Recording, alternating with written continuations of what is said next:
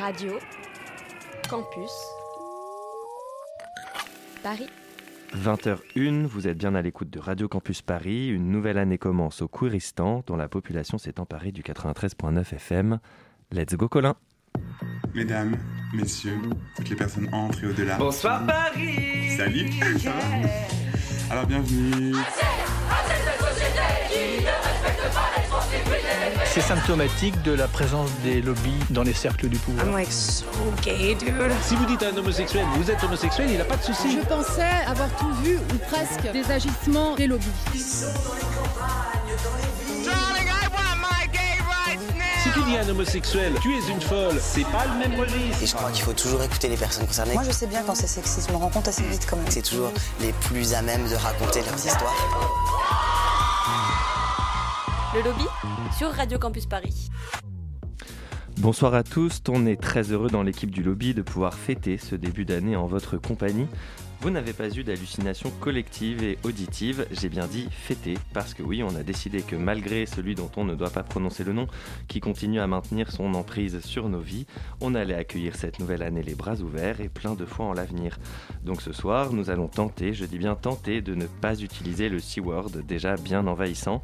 Et tiens, tant qu'on y est sur les relations toxiques, on dirait aussi qu'on n'a pas le droit d'utiliser le Z-word non plus. À la place, on va essayer de mettre des paillettes, de l'eyeliner et du contouring dans vos vies.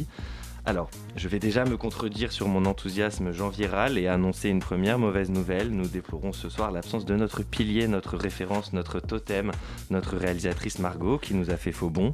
Ce soir, ce sera donc Colin, originellement en vacances, qui nous fera le plaisir d'être à la réalisation. Et pour m'accompagner à la présentation, j'ai la chance de pouvoir compter sur quelqu'une que vous connaissez déjà bien. J'ai nommé Margot, enfin l'autre, comme dirait Annie. Comment tu vas, Margot? Eh bien, je vais très bien, merci Victor, et bonsoir à nos auditoristes. Alors, je te laisse nous présenter nos deux chroniques heureuses du jour. Autour de la table du lobby, en ce début d'année 2022, on retrouve celui qui a le chic et parfois le choc de nous faire découvrir chaque mois des gros bangers. Salut XP Je suis choqué parce que pour une fois, ça va comme présentation. je m'attendais à pire. Et pour plus de good vibes, est-ce que tu peux nous partager une anecdote ou un bon souvenir de l'année qui vient de s'écouler? Eh ben, je vais en partager un avec une de nos invitées euh, présentes euh, ici. Euh, C'était le retour de la fête avec notre soirée euh, discoquette que j'organise et où Clémence Tru faisait partie du collectif au début. On a fait une super teuf fin septembre et ça faisait vraiment plaisir de tous se retrouver. Merci pour ce beau souvenir XP. Aussi avec nous ce soir, Olga, qui depuis plusieurs émissions nous régale avec ses humeurs plutôt assaisonnées. De quoi on va parler avec toi ce soir, Olga? Bah, des fameuses bonnes résolutions de janvier, si on va pas y couper. Excellent. On a hâte d'entendre ça. Et même question que pour Xavier, tu aurais une belle chose à nous partager qui t'est arrivée en 2021 Alors, je pense que ça m'est pas arrivé à moi si spécifiquement, mais euh, je pense qu'on a eu la chance de voir euh, le, la création du média euh, XY Média, premier média euh, transféministe en France, et sa campagne de financement euh, qui a, participatif qui a battu tous les records. Et euh, si vous n'êtes pas encore abonné, euh, allez le faire immédiatement. Alors on va suivre ton conseil pour euh, 2022 Olga. Vous l'aurez compris, on est en équipe réduite, mais on va tout donner quand même ce soir. Dans un court instant, toute l'actualité LGBTQIA+. Quels sont les titres Margot? Alors Victor, première étape, passer en revue les gagnantes et gagnants des Outdoors, cérémonie immanquable que nous n'avons évidemment pas manqué. Ensuite, on abordera le sujet d'une potentielle, peut-être, peut-être pas, on ne sait pas trop encore, candidature à gauche pour la présidentielle 2022. Pour la suite du journal, on arrêtera d'être chauvin et chauvine et on ira aux quatre coins du monde, Canada, Chili, Afrique du Sud, et on terminera ce journal par un hommage à Bell Hooks. Et jusqu'à 21h, on reçoit les drags Clémence Tru et Morphine Blaze. Bonsoir à vous deux. Salut. Bonsoir. Le lobby Radio Campus Paris. Et bienvenue dans le lobby de Radio Campus Paris. On est ravis de vous accueillir sur le 93.9 FM jusqu'à 21h. Déjà pour commencer, est-ce que drag tout court, ça vous convient comme qualification ou est-ce que vous préférez qu'on précise Queen et ou King pour vous Morphine Blaze Euh, alors, moi, drag, ça me convient. Après, je suis plus une drag queen qu'un drag king. Mais ça m'arrive de faire les deux. Mais n'importe, ça me va. Euh, pour moi, drag queen, euh, c'est parfait. Très bien. Euh, le drag, c'est avant tout de la performance live avec la fermeture des clubs et l'interdiction des festivités debout. Euh, vos agendas des semaines à venir ont dû euh, un petit peu se vider, non? Totalement annulé. J'ai plus rien, plus rien du tout. Mais en même temps, c'est un peu plus euh, responsable, je pense. Parce que c'est. Dans les shows drag, je sais pas si vous êtes déjà allé à des shows drag, mais il y a, y a 100 personnes au mètre carré. euh, c'est un peu blindé. Donc c'est peut-être peut-être la meilleure solution pour, pour être responsable. Après, voilà, nous, ça nous fait un peu perdre notre... euh, Ouais, moi pareil, je suis avant tout, je suis avant tout une, une- drague de club. Euh, Ouais. Et du coup, bah, avec la fermeture de tous les clubs, euh, bah, il n'y a, plus de drague. Et, euh, et malgré ça, il y y a quand même eu quelques événements qui ont réussi à être maintenus. Je sais pas, je pense par exemple au bingo qui aurait pu avoir lieu à Assis ou des choses comme ça. Est-ce que vous, ça, vous- ça vous concerne ou pas du tout du coup? Alors moi personnellement non. Euh, du coup, euh, on essaye de travailler aussi sur d'autres formats. hein. Euh, Comme on l'avait fait en 2020, on a essayé de, proposer des choses aussi en ligne. Euh, je sais que personnellement, moi j'avais essayé de proposer du yoga en drag euh, version live qui n'avait absolument pas marché, mais au moins j'avais essayé. Après. La scène, elle essaye toujours de, vivre et de survivre euh, malgré euh, tout ce qui se passe. Il y a forcément des choses qui sont proposées. Après, comme le dit Morphine, aujourd'hui, euh, proposer un show dans un club, dans un bar ou dans un- une petite salle, c'est compliqué parce que soit c'est pas rentable parce qu'il faut respecter des jauges, des demi-jauges, soit ben, c'est irresponsable parce qu'en fait les gens vont se contaminer. et- Et d'ailleurs, parmi les trucs que vous avez vus en ligne qui se sont faits en 2020 ou 2021, euh, est-ce qu'il y a des choses qui se sont euh, un peu démarquées, euh, selon vous, ou pas? En ligne vis-à-vis du drag?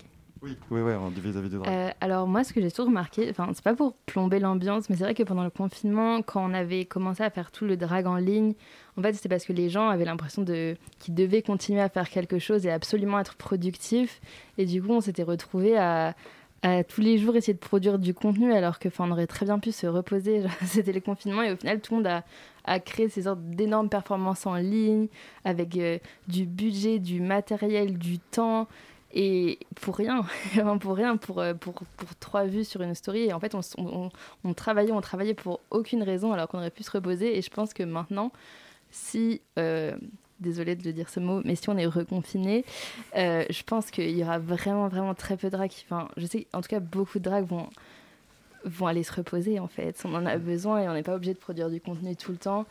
Et euh, voilà. Bah, c'est une question qui s'était beaucoup posée, cette, euh, cette espèce d'incitation collective qu'on avait à rendre notre confinement productif et ça, pouvait à l'inverse être un peu oppressant, presque plus oppressant que de ne rien faire finalement. Ouais, parce qu'il y a pas mal de personnes qui l'ont vécu comme ça, ou pour qui ça a été euh, un peu l'obligation d'exister euh, coûte que coûte euh, dans leur art. Et, c'est sûr qu'en fait, c'est, cette espèce d'impératif de production, de productivité, c'est, aussi quelque chose qui est complètement toxique dans la relation qu'on peut avoir avec son drag, justement.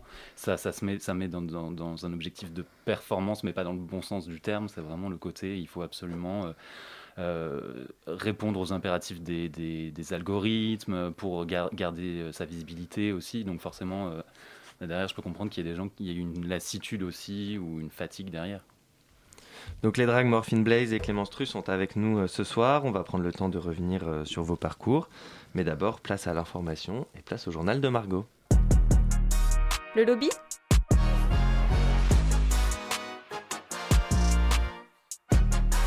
Radio Campus Paris. Donc on commence ce journal par l'événement qui chaque année marque d'une croix couleur arc-en-ciel, le calendrier de la Queer Nation, Margot. Et oui, Victor, on parle bien sûr de la cérémonie des Outdoors organisée par la douce et grande AJL, Association des journalistes LGBT. Cet événement, c'est la cérémonie qui décerne depuis 2017 des prix pour récompenser les personnes qui, contre vents et marées, se démènent afin de rendre plus visible la communauté LGBT et toutes les luttes qui l'entourent. Cette année, elle était présentée par Marie Laborie et Tani, que nous avons reçus ici le mois dernier. Alors revenons sur une partie des gagnantes et des gagnants de cette édition. Je ne vais pas tout spoiler, au cas où vous n'auriez pas encore vu l'émission. D'ailleurs, si c'est le cas, foncez sur la chaîne YouTube de l'AJL, ça vaut le coup d'œil. On commence avec la DJ féministe et lesbienne Barbara Butch, qui lutte quotidiennement contre la grossophobie. Elle a été désignée par le public personnalité LGBT de l'année. C'est sous les applaudissements de la foule qu'elle est venue sur scène récupérer sa récompense avec beaucoup d'émotion dans la voix. Quand on parle de représentation, de visibilité, de, modèle, de rôle modèle, étant une meuf grosse, euh, gouine de 40 ans, vous imaginez avec, enfin, je suis pas une petite jeune de 20 ans, j'ai jamais eu de modèle de représentation. J'ai essayé d'être la personne que je rêvais de voir quand j'avais 15 ans, dans laquelle m'identifier. J'essaye au quotidien de me battre pour le, droit de toutes les personnes d'exister, quelles qu'elles soient, le droit à toutes les minorités d'avoir sa place dans, notre société, qu'on est tous le droit à être là, à être euh, visible, à être aimé. En tout cas, les gens qui se sentent pas aimés, dites-vous une chose, c'est que moi je vous aime et je vous aime vraiment sincèrement du fond du cœur. Un très beau discours de la part de Barbara Butch pour le titre de la révélation numérique. Joe Goustin pour le podcast Contes et légendes du Kouristan est arrivé ex aequo avec Lexi, qui tient le compte Instagram Aggressive Litrance. Le prix du documentaire est attribué à Arnaud Bonin Eliassou pour Faux qu'on parle, dans lequel six athlètes se confient face caméra sur leur homosexualité. Enfin, c'est le quotidien de la Réunion et de l'océan Indien qui a reçu le prix du coup d'éclat éditorial pour sa une et son reportage sur la première marche des fiertés à la Réunion. Elle a eu lieu le 16 mai dernier et a été initiée par l'association Requeer qui œuvre pour les luttes LGBT+ à la Réunion. D'ailleurs, on reste à la Réunion si je ne me trompe pas, Margot. Oui, et je sais, Victor, qu'on devait faire une émission Good Vibes Only, mais il est important de rappeler que l'homophobie sévit encore sur le territoire français, jusque dans les Dromcom. Le 13 décembre, la jeune Julie a été victime d'une agression lesbophobe au tampon dans le sud de l'île.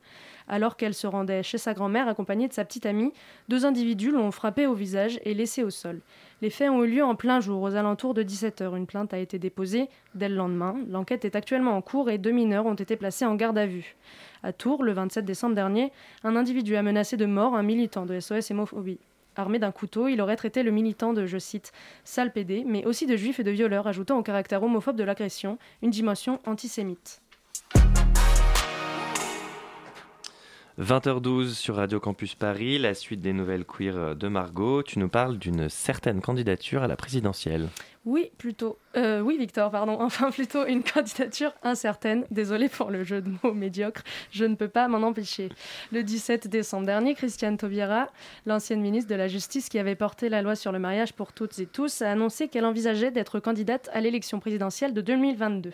Dans une vidéo publiée sur Facebook, l'ancienne garde des Sceaux de François Hollande a affirmé qu'elle ne voulait pas être une candidate de plus et a sobrement décrit sa ligne directrice. Il s'agit de vous représenter parce que l'essentiel, c'est quand même le sens de qui nous sommes.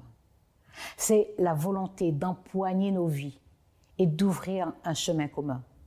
C'est la joie qui résultera d'agir sur notre présent et d'inventer l'avenir. Aucun programme clairement exprimé donc, mais elle a assuré mettre toutes ses forces dans l'Union et donner rendez-vous aux Françaises et Français à la mi-janvier. Qui sait, peut-être pour une primaire populaire. C'est quoi qu'il en soit une candidature qui reste à suivre. En politique toujours, le 7 décembre dernier, le Sénat a voté largement en faveur de l'interdiction des thérapies de conversion en France. C'est Elisabeth Moreno, ministre chargée de l'égalité entre les femmes et les hommes, qui a porté la proposition de loi. Ces pratiques, euh, qui existent depuis une trentaine d'années dans le pays, ont été décrites comme des, des atteintes insupportables à l'intégrité humaine par la Elles sont désormais passibles de deux ans d'emprisonnement et de 30 000 euros d'amende. Le lendemain, le Canada a emboîté le pas à la France en les interdisant à son tour. La deuxième semaine de décembre aura décidément été riche en actualités queer. Direction le Chili pour une belle nouvelle. Après des allers-retours entre Parlement et Sénat depuis le 21 juillet, le Parlement de ce pays catholique d'Amérique du Sud a finalement adopté le mariage pour toutes et tous le 7 décembre dernier. Prochaine étape, la ratification présidentielle et la promulgation par Sébastien Piñera de la loi qui permettra aux couples de même genre d'adopter des enfants une fois mariés. Retour en France, où le concours Miss France suit l'exemple de Miss Panama et Miss Afrique du Sud, en ouvrant les candidatures aux femmes transgenres. Enfin, ne nous réjouissons pas trop vite. Alexia Laroche-Joubert, présidente de la société organisatrice du concours, a précisé qu'il n'y avait aucun problème si des candidates transgenres qui ont cheminé vers le féminin et ont une carte d'identité féminine veulent participer à l'élection. Toutes les femmes transgenres ne sont encore donc pas les bienvenues pour prétendre à la couronne. Pour terminer ce journal, tu nous proposes un hommage à Bell Hooks, autrice noire, féministe et queer, qui nous a quittés à 69 ans. C'est exact. Bell Hooks, de son vrai nom Gloria Watkins, a laissé derrière elle plus d'une trentaine de textes, abordant de nombreuses thématiques, du racisme à la sexualité, en passant par le féminisme et la spiritualité. Je dis bien en passant par, parce qu'elle approchait les problèmes de société de manière intersectionnelle. Elle a choisi son nom de plume pour rendre hommage à sa grand-mère et l'a mis en forme le plus sobrement possible, sans majuscule, pour que ses lecteuristes se focalisent sur la substance de ses livres plutôt que sur sa personne à elle. Bell Hooks était une femme noire. Dans son livre Ne suis-je pas une femme elle a examiné la place des femmes noires dans la société, donnant naissance à une théorisation d'un féminisme qui prend enfin en compte la couleur de la peau dans la lutte pour l'égalité. Bell Hooks était une femme féministe. Dans son ouvrage Feminism is for Everybody, elle analysait bien sûr la place des femmes dans la société patriarcale, mais aussi celle des hommes, car le patriarcat n'épargne personne et les laisse émotionnellement incapables de se gérer eux-mêmes ou le monde qui les entoure. Bell Hooks soutenait les luttes pour les droits LGBT+, et s'était définie elle-même comme queer, non pas parce que ce mot désigne je cite, avec qui l'on couche, bien que cela puisse en être une dimension, mais plutôt le soi qui est en opposition avec ce qui l'entoure et qui doit inventer, créer et trouver un espace pour parler, prospérer et vivre. Bell Hooks ne voulait pas rentrer dans les codes ou plaire aux académies, seulement rendre son travail accessible au plus grand nombre et montrer que penser n'est jamais en vain et qu'écrire est toujours une action. Merci beaucoup euh, Margot pour ce journal. Clémence Tru et Morphine Blaise, est-ce qu'il y a une, actualité en particulier qui, qui vous fait réagir? Euh, bah, les, derniers mots là, de, Bell Hooks euh, que je trouve magnifiques et qui résonnent particulièrement, je trouve, en plus par rapport à, tout ce qui est la scène drague aussi en général. C'est finalement des espaces qu'on crée et qu'on essaye de préserver aussi d'une certaine manière, dans lesquels on peut inventer, euh, exister aussi d'une certaine manière. Et euh, voilà, je trouve ça très très bien dit, très beau. Vous écoutez toujours le lobby ce soir. Nous sommes avec Clémence Tru et Morphine Blaze. On va parler de drague. Restez avec nous, on arrive. Mais d'abord, on écoute un des titres du nouvel album d'Angèle. Besoin de pensée positive dans l'ordinateur. La méthode court et optimiste, je pas de l'animateur. De manière générale, il faut rester ouvert. Mais si on parle mal, j'ai pas envie de me taire. Ouais, et c'est jamais, jamais vraiment la même. Et ça, moi j'en suis persuadée. Si je me suis pas vraiment promis à moi-même que cette fois c'est sûr ça va aller. Et tout ce temps on l'a perdu à l'échanger. Je laisse béton, c'est foutu, ils sont perchés. Et puis on l'espère, ce sera mieux demain. Meilleure atmosphère, pas comme 2020. Jamais c'est toujours plus fort. Je vais vous laisser, je fais trop l'effort.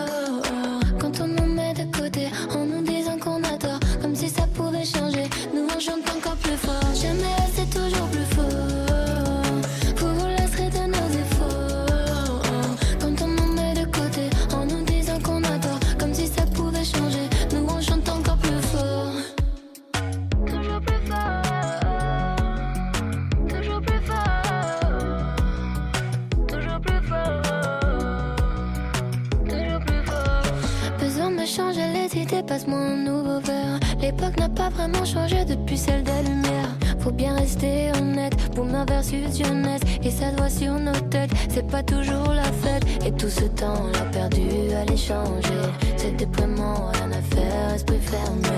Et puis on laisse faire tous les médisants. Et on en reparle avec eux dans 10 ans. Jamais assez toujours plus fort.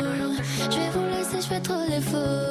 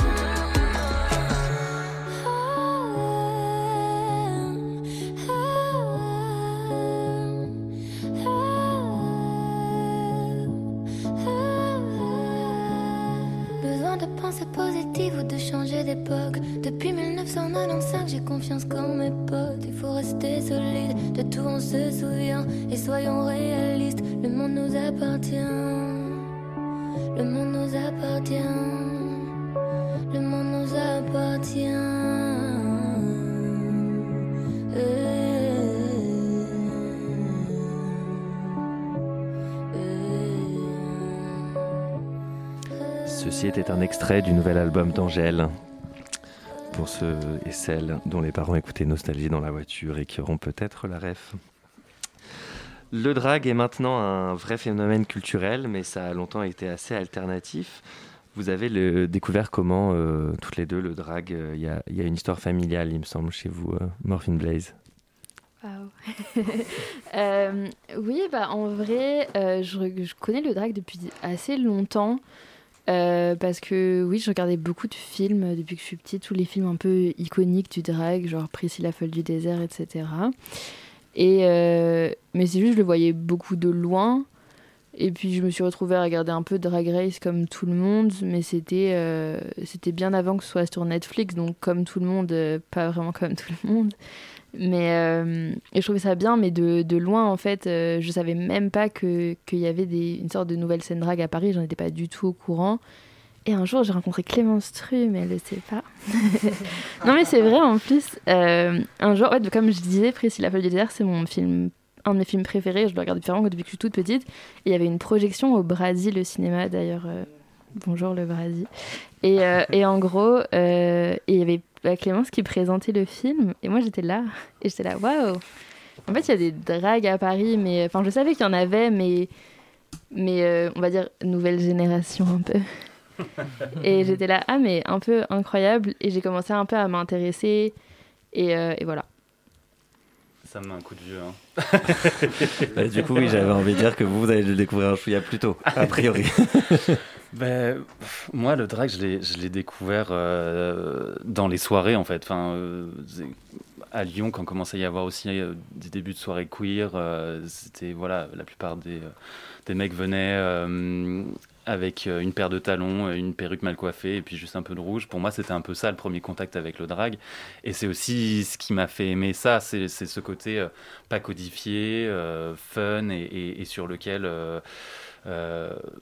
Qui envoie un peu valdinguer les, les, règles et les, codes de, de beauté. Et, euh, puis derrière, bah, je, me suis aussi un peu plus intéressé euh, via les soirées, parce qu'il y a eu des soirées comme euh, la House of Moda, qui était vraiment hyper fondatrice, moi, pour mon contact avec les soirées parisiennes et le drag, même en général. Il y avait aussi les spectacles des, paillettes à l'époque, la troupe qui, qui, une troupe de, de travelotes, comme elle s'appelait qui, faisait euh, tous les mois un show euh, au Café de la Presse ou euh, au Point éphémère. et, c'est comme ça qu'en fait j'ai découvert, oui, ben, en fait c'est un art et c'est à mi-chemin entre du théâtre, mais en même temps c'est aussi un art social en soirée, c'est un art complètement hybride. Et, et d'un seul coup je me suis dit, mais, mais pourquoi pas moi en fait? Enfin, voilà, Et puis c'est comme ça que ça a commencé. Et puis après, on se retrouve à faire des présentations dans des cinémas euh, avec des personnes qui viennent nous Avec la relève. C'est ça. Donc en fait, il n'y a pas eu de déclic particulièrement, c'était très progressif, vous avez découvert ce milieu et vous vous, vous, êtes dit, euh, je saute le pas, je me lance, je me maquille, je sors la robe et les talons euh, d'un coup. Ouais, pour moi, moi, ça a été vraiment un déclic, une soirée House of Moda en mode, ok, bon, c'est parti, là, j'essaye de la jouer à fond.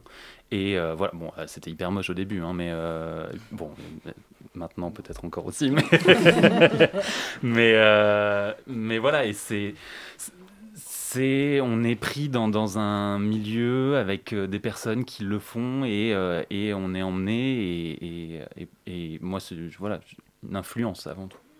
Moi, franchement, je ne sais pas si ce serait un déclic ou alors vraiment c'est un, un très gros changement. Mais, euh, mais en fait, moi, j'ai commencé à, à, sortir le, dès que j'ai eu 18 ans, parce que moi, je suis encore euh, un bébé. Et dès que j'ai eu 18 ans, j'ai commencé à, à, sortir, donc dirais forcément en soirée queer, parce qu'on va pas aller dans des clubs hétéros, merci. et, euh, et en fait, dès que j'ai commencé à sortir en soirée queer, c'était des soirées où il y avait des dragues. Et, et vraiment, c'est comme, comme disait Clément, c'était très libre, etc. Et je me suis dit, mais moi, j'ai toujours été dans je venais sortir du bac et j'avais jamais fait autre chose. J'étais vraiment genre très très très studieuse et je suis sortie et je me connaissais pas du tout. Enfin, je savais que j'étais queer, mais genre je savais, j'avais rien vu en vrai, tu vois. Et, euh, et je sais pas, c'était tellement un, gros changement, mais in a good way, genre vraiment très bien. Et je me suis dit, je peux pas, ça peut pas juste être une fois en soirée parce que c'est pas. Enfin, maintenant que je connais ça, je peux plus repartir en fait. Et euh, il n'y avait pas de de filles qui faisaient du drag queen quand j'ai commencé à sortir.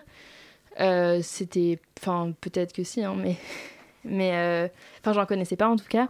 Et, euh, et je voulais pas forcément devenir une drague. Moi, je voulais juste être dans les soirées queer et, côtoyer des gens queer et être dans une communauté. En fait, c'était pas du tout pas du tout forcément vouloir faire du drag, mais c'est vrai que genre quand j'ai commencé à voir ça et en fait comme disait Clément, c'était une une scène qui n'était pas du tout codifiée et il n'y avait pas de règles ou de enfin forcément bien sûr qu'il y avait une tradition, mais il n'y avait pas quelque chose de très très codifié et réglementé et du coup je me suis jamais sentie interdite de le faire. Je me suis posé la question à quelqu'un est-ce que j'ai le droit, est-ce que j'ai pas le droit?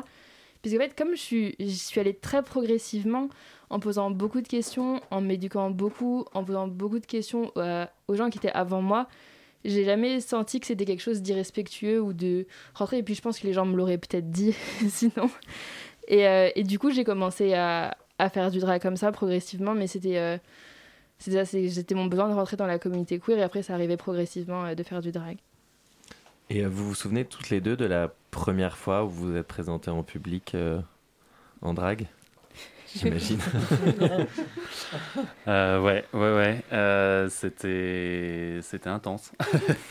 euh, moi, c'était euh, pour le, le dragathon à l'époque. Euh, bah, c'était un concours de drague, le seul qu'il y avait à l'époque euh, à Paris.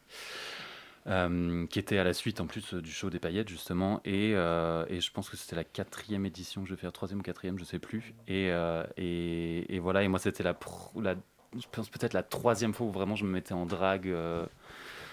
Euh, assumer drague quoi c'est à dire qu'avant c'était toujours euh, ouais, je me déguise en soirée là c'était vraiment bon bah, le drag le drag et, euh, et j'avais face à moi en fait des personnes comme Cookie Kenty donc genre en fait hyper, euh, hyper impressionnant. Et, euh, mais ça a été un moment de, de révélation, en fait. Est-ce que tu peux raconter ce que tu as fait quand même sur scène pour ta première fois? Parce que j'avais la chance d'être là. Euh, mais j'aimerais que tout le monde puisse savoir ce que tu as osé faire. Alors.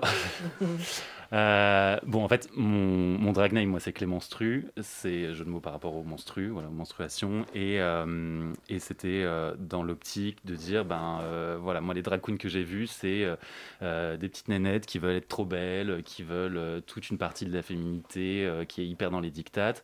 moi, je vais aller chercher des, choses de la féminité que les personnes cachent, ne veulent pas mettre en scène, ne mettent pas en lumière. Donc voilà, menstru, c'était aussi voilà, à la base un peu une blague, mais c'est aussi hein, une, affirmation. Et, euh, et, du coup, ma première perf, c'était, euh, je suis arrivé sur scène avec euh, une robe faite à l'arrache avec des premières pages de Vogue. Et, j'étais sur une chanson de Madonna. C'était. Merde, je me souviens plus. C'est. Euh, bref, une chanson de Madonna. Et à un moment, ça switchait. Et euh, il y avait un petit passage d'une pub pour euh, des protections périodiques. et, j'arrachais ma tenue et j'avais des, des, voilà, des, des, serviettes hygiéniques collées sur moi. Et j'enchaînais sur Woman's World de Cher. notre mère à tous et toutes. et tu distribuais des petits tampons et j'avais des, des j'avais mes oui mes colocataires de l'époque qui faisaient mon, mon, marketing et qui ont distribué des tampons avec marqué Tru euh, voilà. Et du coup je voyais dans le public tout le monde avec euh, des petits tampons euh, voilà.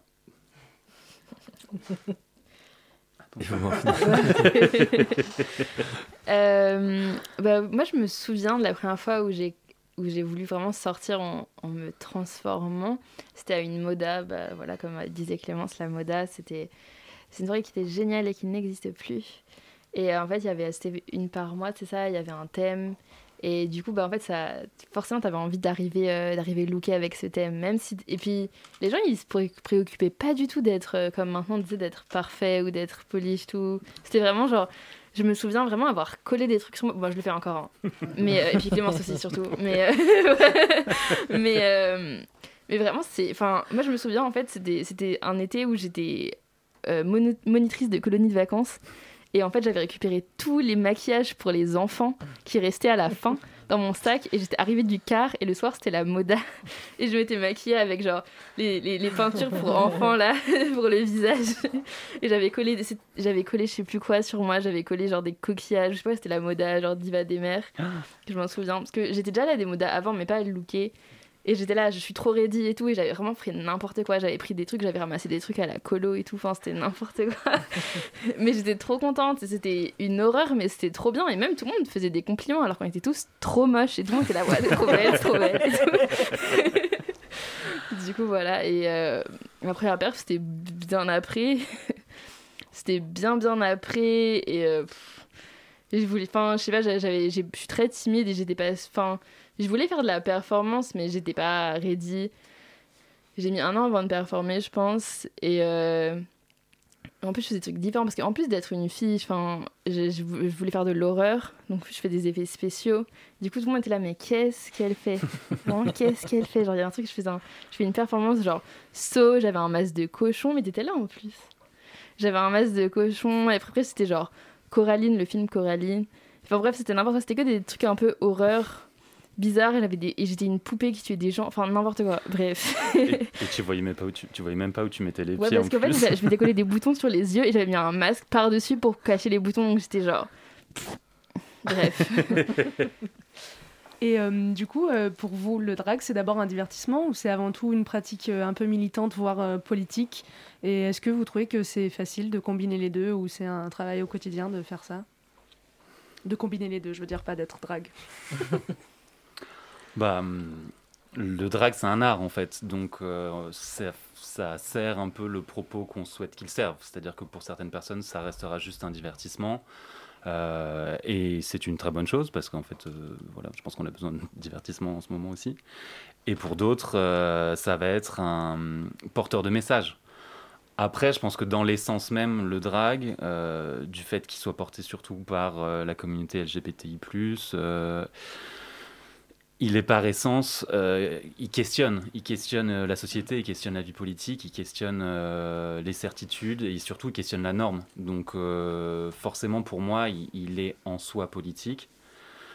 Même si tu fais du drag sur Internet, seulement dans ta chambre, sur Instagram, avec la visibilité que tu vas avoir, même si c'est pour euh, 10 pauvres pélos, en fait, c'est déjà peut-être quelque chose qui va faire bouger aussi des mentalités.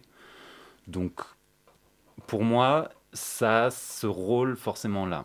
Euh, après, en effet, on peut aussi décider, mais, et c'est ce qui donne aussi une responsabilité derrière, je trouve. Euh, la question, elle s'est posée il n'y a pas très très longtemps, euh, par exemple, quand on a vu le cast de, RuPaul US, où dedans il y a une personne hétérosexuelle. Bon ben voilà, en fait, est-ce qu'on a envie de donner de la visibilité? Est-ce que les, les personnes hétérosexuelles et les combats des personnes hétérosexuelles sont vraiment ont vraiment leur place ici Voilà, je sais pas. Chacun chacun se fait son avis. Moi, je, je pense qu'il y a aussi euh, besoin de, de, valoriser des personnes qui ont peut-être moins de visibilité et d'abord peut-être des personnes queer. Bon, bref, ça. Non, parce que pour, pour moi, hein, c'est ma définition personnelle, mais pour moi, le drag, c'est un art performatif queer. Euh, c'est vraiment, pour moi, c'est important.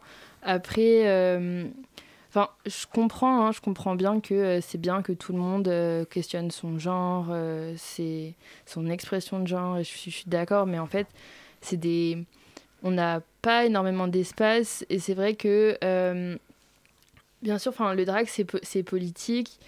Mais c'est vrai que aussi, par exemple, quand on fait des shows drag, c'est dans c'est intracommunautaire en fait. Enfin, la majorité en tout cas, c'est des personnes queer qui viennent voir des personnes queer et donc je parle juste par exemple d'un show. hein, mais donc du coup, même si on fait véhicu- enfin, on véhicule des messages, c'est pas pour des hétéros, c'est aussi un, moyen d'être safe, d'explorer son genre de façon safe ou même de d'être entre personnes queer. Et c'est vrai que quand tu vois euh, des personnes hétérosexuelles dedans, t'es là, mais en fait, t'as beaucoup d'autres espaces au final. Et, euh, et après, après je suis pas, suis pas non plus super euh, catégorique parce qu'il y a beaucoup de gens qui sont rentrés dans le drag. Enfin, pas beaucoup de gens, mais c'est quand même pas mal de gens qui sont rentrés dans le drag.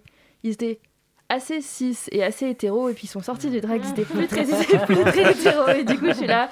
Bon, en vrai, est-ce que si des fois t'as besoin, t'as ce point besoin d'être dans un lieu queer et pour te sentir safe et pour explorer des choses, c'est peut-être que en fait, euh, voilà, peut-être que t'es t'es aussi queer en fait. Mm. Du coup, c'est pas très catégorique, mais c'est vrai que dans l'idée, pour moi, c'est quelque chose qui devrait être assez réservé aux, aux personnes queer. Après, voilà, il y a jamais quelque chose qui peut être aussi catégorique que ça, mais euh, voilà. Bah, pour moi, l'idée, c'est pas de faire du gatekeeping, quoi. C'est juste se dire. euh, en fait, le drag, ok, c'est ouvert à tout le monde, tout le monde a le droit de l'explorer. Derrière, euh, en effet, on préfère donner peut-être de la visibilité aux, personnes queer dans ces cas-là, qui, qui d'habitude n'en ont pas. Et, pour elles, le, drag, c'est aussi un moyen de s'épanouir et, euh, et, de, de s'affirmer face à une société qui est quand même plutôt oppressive. Et sans. Euh, je, je, ne me positionne pas du tout dans une défense des, des hétérosexuels dans le drag, mais c'est des reproches ou des remarques qui ont aussi pu être faites parfois à des femmes cis qui faisaient du drag. Euh, vous, Morphine Blaze, vous l'avez vécu comment cette, Est-ce que vous avez vécu euh, ce genre de remarques et euh, Oui, oui, totalement. Euh, quand j'ai commencé, non, pas du tout, parce que comme je disais, il n'y avait pas vraiment de. J'étais dans, dans, une communauté de drag qui n'avait pas beaucoup de codes. Et, et du coup, personne ne me l'a reproché, surtout comme j'ai dit, j'ai essayé de faire au, au mieux de, en m'éduquant, etc. Et les, les remarques que j'ai eues, en fait, c'était plutôt quand, quand Drag Race arrivait sur Netflix et que c'est devenu euh, très mainstream et que tout le monde me dit, mais il n'y a pas ça dans, Drag Race, tu fais n'importe quoi. et, euh, et moi, je me, suis, je me suis toujours questionnée, je me suis jamais dit, euh, j'ai le droit de le faire parce que j'ai décidé. parce que c'était les gens qui étaient déjà là qui m'ont accueilli déjà. Et, et en fait, je pense que en tant que personne queer, j'ai quand même ma place. Il y a beaucoup, beaucoup, beaucoup de femmes et personnes non binaires lesbiennes euh, qui font du drag queen maintenant. Euh, bien sûr, historiquement, il euh, y, y, a, ce lien de la communauté lesbienne avec le drag king et qui est très important et qui est très invisibilisé, surtout avec Drag Race, qui a jamais eu de king dedans. mais mais c'est vrai qu'en fait, on voit de plus en plus de, de femmes personnes non binaires lesbiennes faire du drag, drag queen parce que nous aussi, on a besoin d'explorer notre féminité euh, en dehors de l'œil hétérosexuel. Et c'est vrai que déjà que quand, tu, réalises que tu es lesbienne, déjà forcément, il y a une sorte de, de, shift où tu plus du tout ce, où tu te sors un peu de l'œil euh, de l'homme euh, hétérosexuel. Et en fait, pour pouvoir réexplorer cette féminité-là, bah, tu as besoin d'un espace forcément qui n'est pas bah, voilà, qu'il n'y a pas de, de mec 6 par exemple. Mais après, voilà, c'est pas non plus, j'ai pas envie d'utiliser un espace qui n'est pas le mien juste pour mon développement personnel. du coup, c'est assez. Euh, je pense qu'il faut, faut, faut, le faire avec, euh, avec, avec respect, mais ça a toujours existé en fait. Ce qu'on sait pas, c'est que même moi, j'ai appris plus tard qu'en fait, des, des femmes cis qui faisaient du drag queen, il y, en a, y en a toujours eu, des femmes cis queer qui, qui faisait des drag queens, il y en a toujours eu, c'est juste que c'est pas euh, très connu. bah, à ce propos, j'espère que je te jette pas trop sous le bus parce qu'il me semble avoir eu une réaction un peu énervée de ta part à ce moment-là euh, sur Twitter. Euh, mais on a beaucoup parlé de Bio Queens avec la dernière saison de RuPaul's Drag Race UK pour désigner notamment Victoria Scone, donc première femme cis lesbienne qui a participé à l'émission, enfin à la franchise même. ce terme, c'est pas un peu craignos. Enfin, je sais pas, moi, j'avoue que ça me met un peu bah, mal à l'aise. C'est vrai que Bio Queen, c'est... ils veulent dire euh, meuf cis, mais ça, ça te renvoie encore à la biologie. Puis la biologie, ça mhm. veut rien dire. Même moi, par exemple, je suis en master de biologie. Il n'y a personne en biologie qui va vous dire Ah, ça c'est biologique, ça l'est pas. Tout est biologique. Enfin, sinon t'as un caillou. Enfin, genre, ça veut rien. Non, mais c'est vrai. Enfin, je, je... Non, mais ça veut absolument rien dire. Et donc, c'est les gens qui essayent de, de, nous catégoriser. Mais en fait, à chaque fois que quelqu'un essaye de faire ça, ça finit par un discours transphobe. À chaque fois. Euh, des gens qui disent Ah là, ils ont trop insisté. Par exemple, il y avait la première euh, fille cis dans Drag Race et tout monde a dit c'est la première fille dans Drag Race alors qu'il y a eu plein de femmes dans Drag Race avant. Mhm. on nous a totalement invisibilisé. Personne n'a fait un, un, big deal euh, qu'elle soit là alors qu'on aurait pu les célébrer quoi. Rien du tout. Par contre, il y avait une fille cis qui est venue et tout le monde a fait un énorme plat alors que moi je m'en fous. Moi j'ai pas envie dans, Drag Race. De toute façon, c'est pas mon émission. S'il veut mettre des, des personnes hétéros dedans, c'était pas mon dos en vrai. enfin, ce que je veux dire, c'est que on voit que ce, ce show il est fait. Enfin, il devient de plus en plus pour un pour la télévision mainstream, donc pour les hétéros. Et du coup, moi, enfin, je veux dire, euh, j'en pense plus rien, je regarde plus le show. Enfin, c'est pas faire mon histoire, mais c'est vrai que je trouve que ce terme, il est un peu. Euh, en soi, enfin, si quelqu'un veut me définir, allez-y, hein, mais c'est juste que. à chaque fois que quelqu'un dit bio queen, ça finit par euh, qu'est-ce que t'as dans le pantalon, et puis mmh. forcément, ça devient transphobe, et puis même bizarre. Enfin, pourquoi tu demandes ça Qui t'a demandé? Voilà. 20h40. Radio Campus Paris. Dans le lobby, c'est l'heure d'une seconde pause musicale et on va écouter un titre présenté comme chaque mois par XP des disques du lobby. Et oui, et en fait, comme on est le 4 janvier, Victor, Margot, Olga et toute l'équipe, j'ai un vœu à nous faire pour l'année 2022. En fait, j'aurais plein de vœux à vous adresser à titre personnel, genre la santé, c'est assez tendance en ce moment. La richesse, c'est aussi tendance en ce moment, je crois. Ou l'amour, ouais, bon, parfois un peu overrated. Le travail, Burke, mais bon. Du coup, le vrai vœu que j'ai envie de vous faire et que j'ai envie de nous faire aussi bien individuellement que collectivement, c'est celui de la fierté. En 2022, soyons fiers, mais genre vraiment. Fiers d'être nous-mêmes, transpédéguines et autres, fiers d'être super, fiers d'être médiocres aussi, fiers de tout ce qu'on fera et de tout ce qu'on ne fera pas. Et du coup, bah, je vais commencer par moi. Euh, et je crois que c'est la première fois que je vais dire que je suis fier des disques du lobby qui alimentent cette chronique depuis plus d'un an et qui vivent leur petite vie sur Internet en tentant de vous faire découvrir des nouveaux artistes chaque semaine.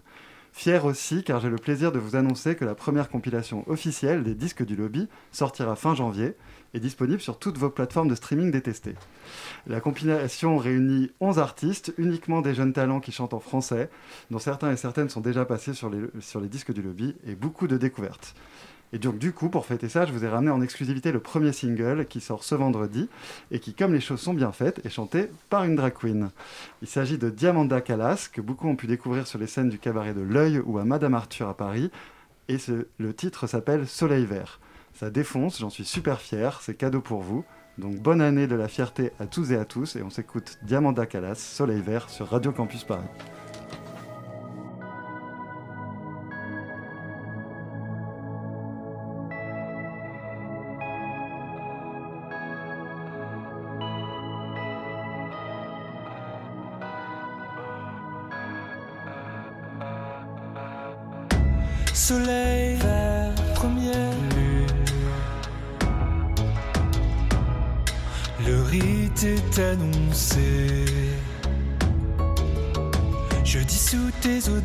Dans la nuit brune.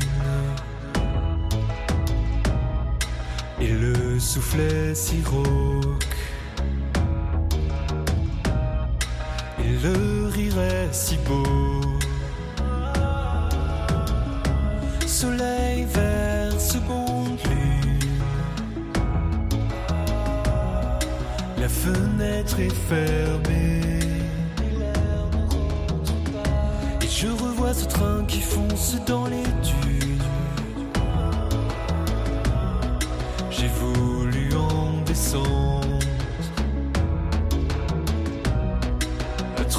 arrêts de toi.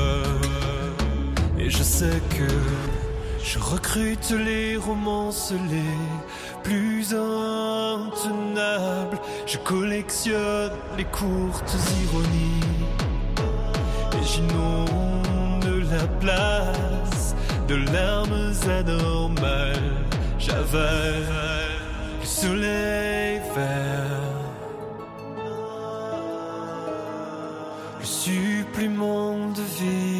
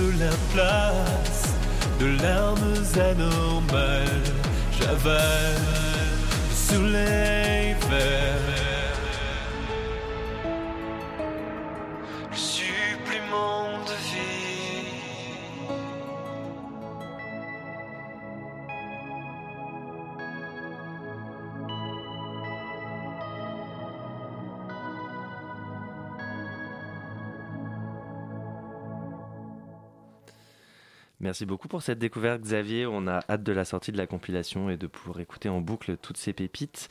Donc, on l'a compris, tu nous souhaites beaucoup de fierté pour 2022. Je pense que tout le monde euh, autour de cette table valira le, ce motto. Il est 20h45 et on est toujours sur Radio Campus Paris. Le lobby Et je crois qu'il faut toujours écouter. Radio Campus Paris. Et nous sommes donc en compagnie des drag euh, queen Morphin Blaze et Clémence Tru. On a rapidement évoqué euh, le sujet des drag kings avant euh, cette petite pause musicale. C'est un art qui est souvent invisibilisé. Est-ce que vous pourriez nous en parler un, petit peu plus, Morphin Blaze? Oui, bah, du coup, moi je suis peut-être pas la meilleure personne pour en parler parce que je suis pas tout le temps un drag king, mais bon, vous en inviterez plus tard. mais euh, c'est vrai que en fait, euh, le, le drag king n'a pas la même histoire que le drag queen. C'est pas juste euh, des gens qui ont commencé le drag ensemble et qui ça, ça- évolue comme ça. Ça vient de deux endroits différents, ça a des histoires totalement différentes. Et, et c'est vrai que depuis Drag Race, mais même avant, on voit et on voit les kings sont de plus en plus invisibilisés parce que plus euh, Drag Race est mainstream et plus on, te, on montre une seule version du drag, plus toutes les autres versions elles sont invisibilisées. Les gens, les gens c'est pas qu'ils ont même pas envie de les connaître, c'est qu'ils ne savent pas, c'est que ils savent pas que ça existe. Et euh, et du coup, enfin, il y a même et enfin même pour les gens au courant, donc par exemple des gens qui font du drag, des drag queens, il y a pas mal de gens qui qui sont enfin qui invisibilisent totalement les drag kings. Enfin, il y a beaucoup de shows drag queens dont tu verras jamais un drag king. Euh, ils se font mégenrer sur scène tout le temps. Enfin, on les, on les respecte pas. Il y a beaucoup de gens qui disent qu'ils sont pas, n'ont pas autant de valeur ou que c'est pas autant de, de performance. Mais en fait, pas du tout. C'est, aussi génial. C'est, différent, mais génial. Et, euh, et c'est vrai que en fait, en ce moment, euh, il y a de plus en plus de kings, forcément, parce que il y a des, soirées sur Paris, parce que moi je connais Paris, assez cool comme bah, la King's Factory, qui est faite par euh, Jésus Lavidange et euh, Thomas Occhio, et qui, euh, et qui en fait, c'est tous les mois. Et en fait, euh, ils invitent des, des scènes ouvertes. Donc n'importe qui qui veut se lancer dans le King peut. Et ils sont hyper bienveillants. Et le public est bienveillant. Et, et tu peux faire n'importe quelle performance, tout monde va hurler et dire que t'es génial. Et du coup, voilà, je leur fais de la pub. Mais si vous voulez faire du King, allez-y. C'est une fois par mois la mutinerie quand ça reprendra. voilà. Et, et voilà. Alors justement, on voit plein de baby queen, euh, baby king fleurir un peu euh, presque tous les jours euh, sur Instagram, depuis, bah, notamment en plus depuis Drag Race, hein, encore c'est toujours la, même histoire. Euh, vous, ça vous fait quoi? C'est un peu une effervescence qui, euh, que vous trouvez cool, que vous trouvez dangereuse, que... je sais pas. Euh, alors moi je suis pas hyper fan de ce terme baby déjà à la base parce que bon en fait c'est vrai on peut être débutant et tout mais enfin il y a des personnes qui débarquent c'est la première fois tu as l'impression et en fait euh, bah, ils te sortent un make-up parfait euh, une performance genre à couper le souffle. Donc bon voilà. Après sur le, sujet de, de, de la multiplication des, des drag queens et des drag kings et des drag queer, euh, moi je pense que c'est une très bonne chose en fait. Enfin, en fait, plus on va être nombreux, plus on va être visible, plus. Enfin, je, je vais pas dire moins il y aura d'hétéros, mais enfin, peut-être moins il y aura euh, d'hétérosexualité oppressive, quoi. Enfin, c'est c'est juste. euh, euh, en fait, soyons euh, des milliers, soyons des millions et, et, et, et- et prenons le monde, en fait. C'est juste, euh, et faisons que le monde soit drag, qu'il soit queer, euh, juste, on sait qu'il sera forcément un peu meilleur. Ouais, moi, je vais être un peu plus négatif que ça, par contre. Euh, désolée. Euh, non, mais en fait, je suis, je suis d'accord que c'est trop bien que beaucoup de gens fassent du drag, mais en fait, les gens se rendent pas compte que c'est dur, en fait.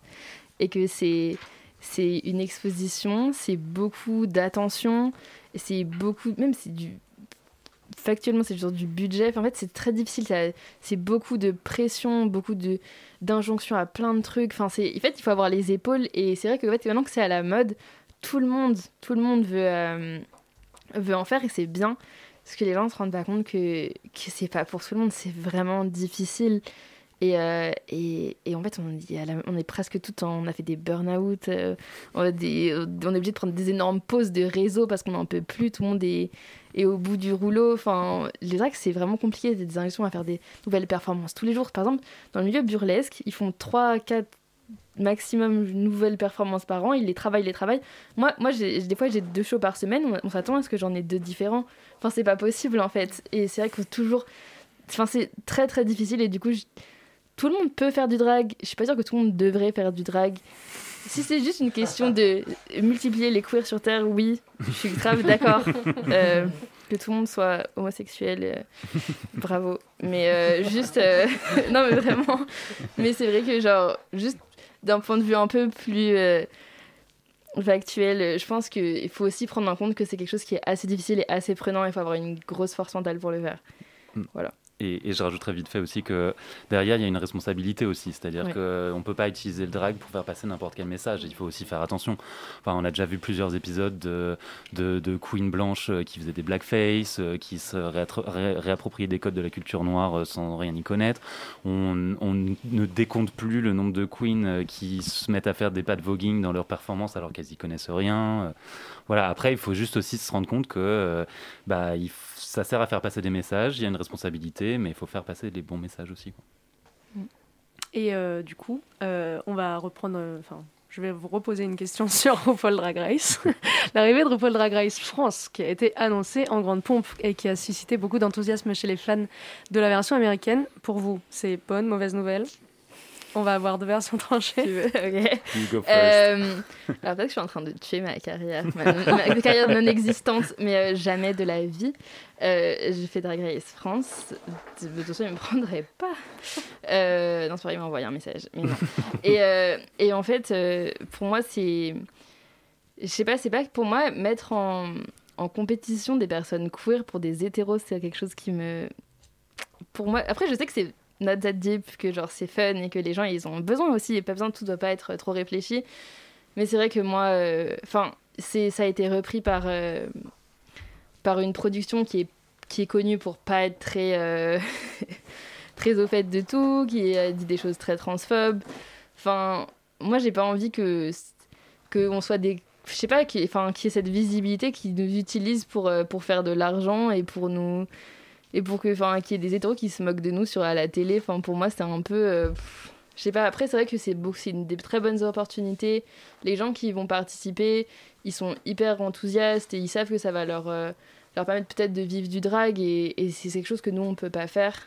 Et donc c'est vrai que que oui c'est trop bien pour pour les personnes qui vont participer. Après personnellement moi euh, c'est pas quelque chose que que j'apprécie.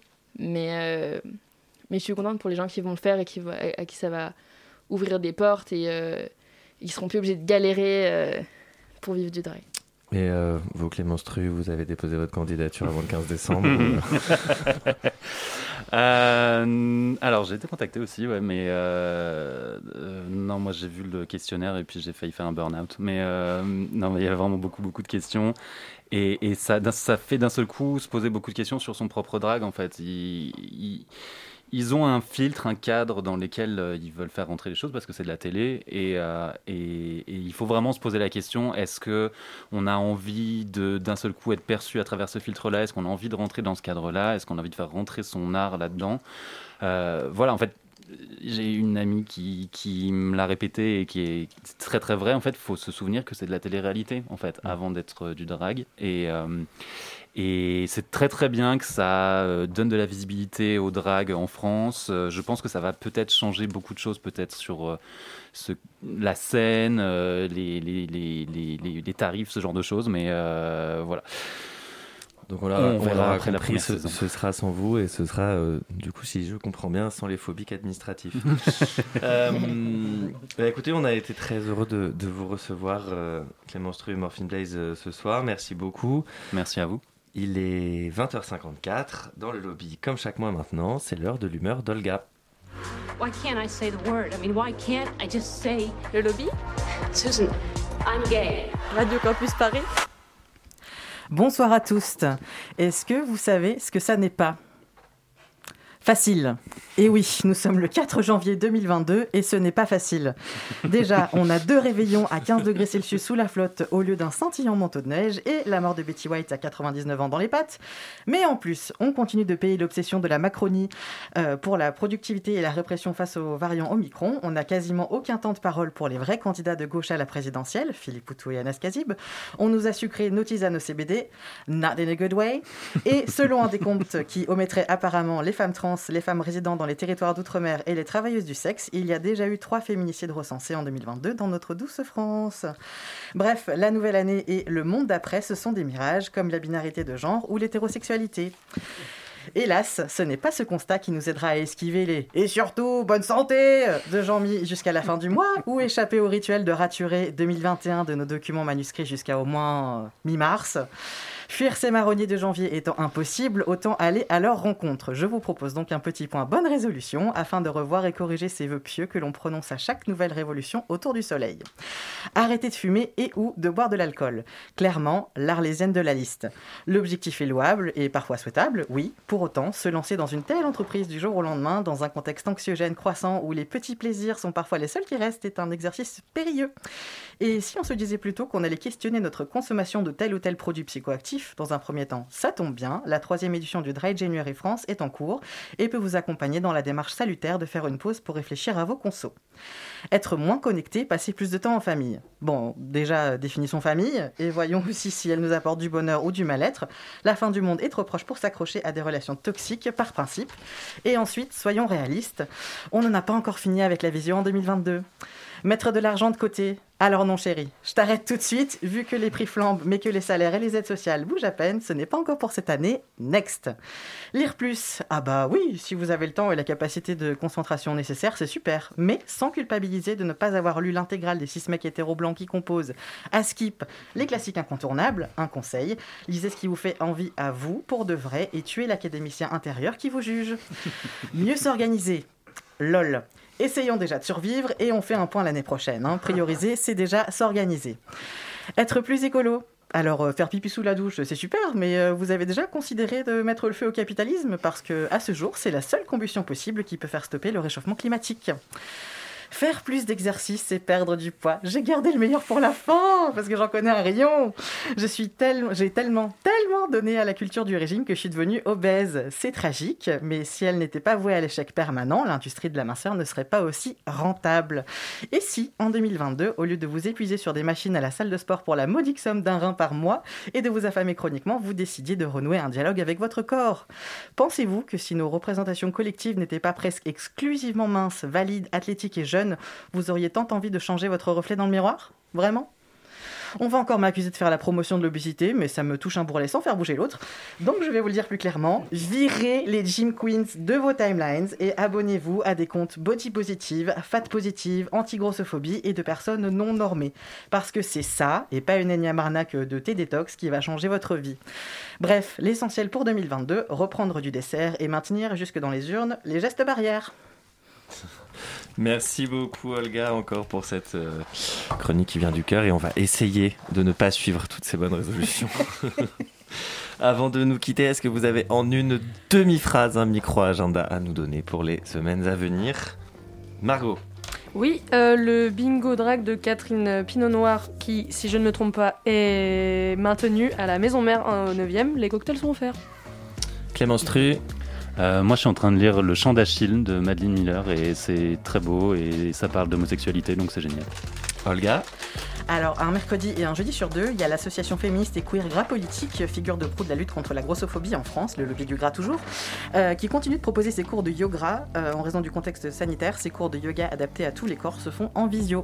Et moi, je vous conseille d'aller écouter le mix de Xavier vendredi au souffleur. Ce sera un mix non dansant. Trop mignon. Avant de vous. Euh, pardon, c'est la fin de l'émission. Merci à toute l'équipe du lobby, XP des disques du lobby et Olga, Colin à la réalisation et bien sûr Margot. Le prochain numéro du lobby, ce sera le 1er février. Ce sera la Sainte Ella. Et on espère que tu seras là parce que quand t'es là, t'es là. Et tout de suite sur Radio Campus Paris, le vrai rap français, et dans VRF Show.